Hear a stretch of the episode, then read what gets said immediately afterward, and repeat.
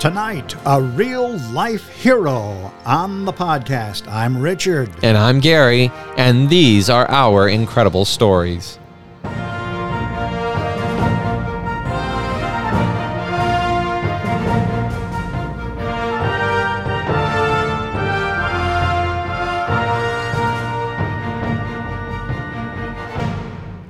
Hello and welcome to all of our listeners around the world and across the United States. We're happy to have you back with us. If you are listening to our show for the first time, welcome. We hope you enjoy what you hear. And if you are looking for any new episodes, you can join us every Friday. That's when they get posted. And uh, you can hear a new incredible story each and every time. And if you'd like, we've got a whole archive of incredible stories. So uh, feel free to uh, thumb through our catalog of uh, interesting and exci- exciting and thrilling stories and uh, get caught up. So today, uh, we we've been talking for the last uh, few episodes about heroes uh, because we are celebrating a month of heroes, and uh, one of them that we're going to talk about is a hero of aviation. And so, just based on that, I'm sure you can guess who we're going to be talking about. Dad, can you tell us what hero of aviation we would be talking about today?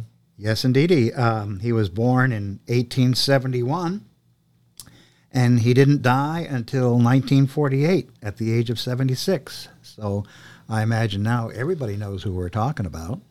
I don't think they have a clue.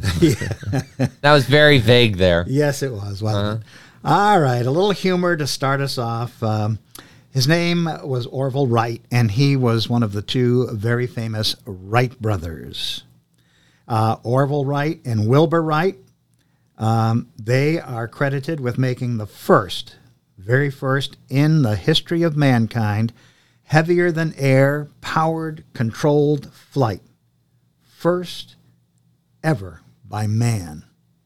And it led us quickly into the world of the aviation age. Isn't that something? Isn't it? now, uh, let's go ahead and uh, find out a little bit about these incredible men whose contribution to history impacts us each and every day of our lives.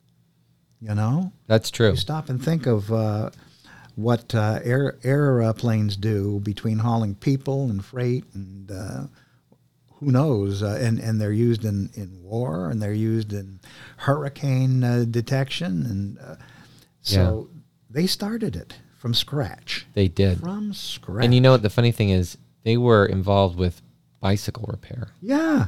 Now, uh, how does that lead to aviation? Exactly. Well, let's go ahead and go back to that uh, time uh, so so long ago. Orville, his parents were Milton and Susan Wright, and they lived in Dayton, Ohio. Orville was the sixth of seven children. Back in those days, they did have quite a few children.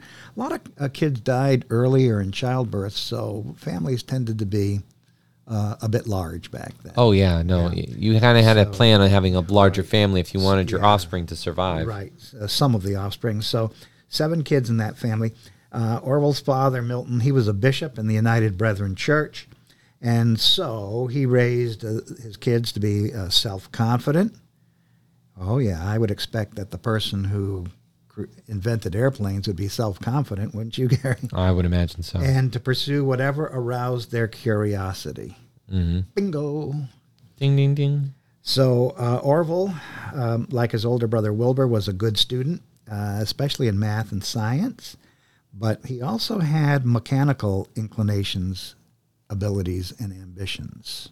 Mm-hmm. And you know what that's like. If you're mechanically inclined, there's a lot of things you can do, sometimes without training, sometimes without reading, just by doing. If you're mechanically inclined, there are a lot of things you can accomplish. Oh, yeah. So um, he started off, uh, are you going to believe this, Gary? Promoting circuses. Again, I, that none of that leads me down the road to creating an airplane. Invented airplanes. He started off promoting circuses, uh, and then he became very famous in the uh, Dayton, Ohio community for his high quality kites. And he started uh, making and selling and flying these high quality kites. And he designed and built them himself. Okay, now that sounds like a very, very primitive first step toward what he would eventually be known. Oh, of course. So in 1892, uh, uh, he and Wilbur formed the Wright Cycle Company. And at this point, uh, Orville had moved from kites to repairing and manufacturing bicycles. More money in that. A lot more money. Yeah. And so the bicycle business uh, was a great success. Um, allowed them the funding and time that they would later need to pursue their, uh, you know, their uh, search of uh, aviation. I guess I, I would call it a hobby at first. And Yeah, aha, because it, there was no need for aviation it at that cer- point. no, it certainly morphed into something far bigger than a hobby, but um, their bicycle business uh, just allowed them the financial freedom to pursue their other interests. And if you stop and think ab- about it, if um, Wilbur and Orville had just been com- uh, satisfied with being comfortable and successful businessmen, that would have been the end of it, Mm, and we never would have heard of them that's true. and maybe we wouldn't have airplanes even today. so, anyways, uh, that wasn't the end of the story. Um, Orville and Wilbur both remembered that uh, in 1878, I think um, Orville was about seven years old at the time, their father brought home a toy helicopter, and it was powered by a, a rubber band. Now, this little toy helicopter, Gary, it didn't just fall to the ground. It actually flew across the room till it struck the ceiling and it fluttered a while, and then finally it sank to the floor. Uh, the, the, it was a very delicate toy, so it didn't last very long before it broke, but it truly caught the brothers' attention. They tried to replicate the toy themselves. Really? Yeah, and Orville later credited this ch- childhood toy as being the object that sparked their original interest in flight when he was seven years old. Hmm. Toy helicopter. So uh, in 1899, Orville and Wilbur began reading all they could about flight, and they were observing birds, and they continued their kite experiments. They designed and manufactured their bicycles, and uh, they kept increasing their natural mechanical abilities. And many of the tools that they used to manufacture bicycles, they would also use when they would eventually build their gliders and, and flyers. Yes. So they found the outer banks of North Carolina. Remember, they were from Dayton, Ohio, Midwest. Midwest here in the United States. The outer banks of North Carolina, well, North Carolina is on the east coast of the United States. Yeah. But they found that it met their criteria for uh, testing their inventions because it had privacy, it had steady winds, and it had wide open, non vegetated spaces. So it was here in a little place called Kitty Hawk, North Carolina, very few people there, where they set up their camp and it gave them the freedom to experiment with and perfect the machines that they were trying to make fly until they achieved their success. Now, it took a while. Um, he was 32 years old when, when he first piloted the first successful powered controlled flight, Orville. It was on uh, December 17th, 1903. So, a little more than a week before Christmas, 1903, the Wright brothers changed the world. Wow.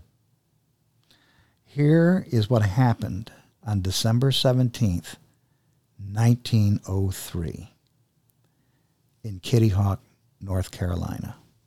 There were four flights, Gary. The first one took off at 10:35 in the morning. It lasted 12 seconds. And it flew only 120 feet, which is about 37 meters. Right. Their second flight was a little bit better. That flew 175 feet, about uh, 55 feet longer, uh, or 53 meters. The third one, more improvement. Now they got the flight up to 200 feet in distance, or 61 meters. And then their last flight this one changed the world forever. Gary, their little airplane flew 852 feet. It lasted 59 seconds, one second short of a minute. And there were five people there to see it. Five people who witnessed man first fly. Isn't that something? Now, Orville became a millionaire Uh, yeah. due to the invention of the airplane.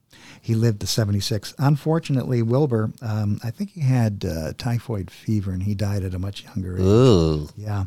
Um, but Orville, since he lived to 76, he actually was alive to witness what he invented, what he created, the airplane, to be used in World War One, to be used in World War Two, Mm. at the end of which there was the development of the jet engine. He was alive for that Isn't that crazy? and he was even alive to see man break the speed of sound. And when he died on January 30th, 1948, it was only 21 years before man first set on the moon. Isn't that something? Is that incredible? but and if you if you think about it honestly if you think about his contribution everything that came after the invention of the airplane would not have been possible if it were not for him That's right. and i seriously doubt that he imagined that day when he when they made that first flight that it would go as far as it did or would have such an impact um, in humanity uh, not humanity uh, On humanity. on humanity. Um, and even if we talk about space travel sure the rocket is not a an aircraft per se like a jet is. But when the shuttle came out in the 70s the shuttle was pretty much an airplane that could travel through space and if they hadn't have come up with the design for the airplane, the functional design for the airplane, there would be no space shuttle because that relies completely on being directed on a nice, smooth uh, flight back into the atmosphere and the ability to land using landing gear instead of crashing down in the ocean. I mean, with without his contribution, that would have never happened. He could never in a million years have imagined in 1903 when he flew for 59 seconds that man would break the sp- uh, speed of sound barrier in his lifetime. Right. now contemplate this. His his airplane only flew for almost a minute, right? 800 feet. Compare that to a fighter jet that can go faster than the speed of sound, which I think is what 900 miles an hour, and travel between two states in what maybe I don't know five minutes because it's traveling so fast. That's incredible. Yeah. Uh, one, one thing's for sure, we can get on an airplane in New York and be all the way on the other uh, side of the uh, country in Los Angeles, California, all within the space of about four hours or so. Four hours. And and when you think about that, trains, when people had to travel just by train, a train might take a week. You know, depending on how things are going. If you were uh, going by buggy, well, then you're looking at a very long trip. If you had to travel across the ocean in a boat, Oh, my goodness. that could be two weeks or more. or more. We've talked about Right. in the 1600s uh, some of those voyages going weeks and weeks. Oh, of course. And you know, if uh, if you're in an airplane, uh, you're looking at a six-hour flight. Six hours versus being on the on a boat for two or three weeks is a huge difference. Now, Very incredible. uh, one of the most uh, famous aircraft to come out of World War II was one called the Memphis Belle.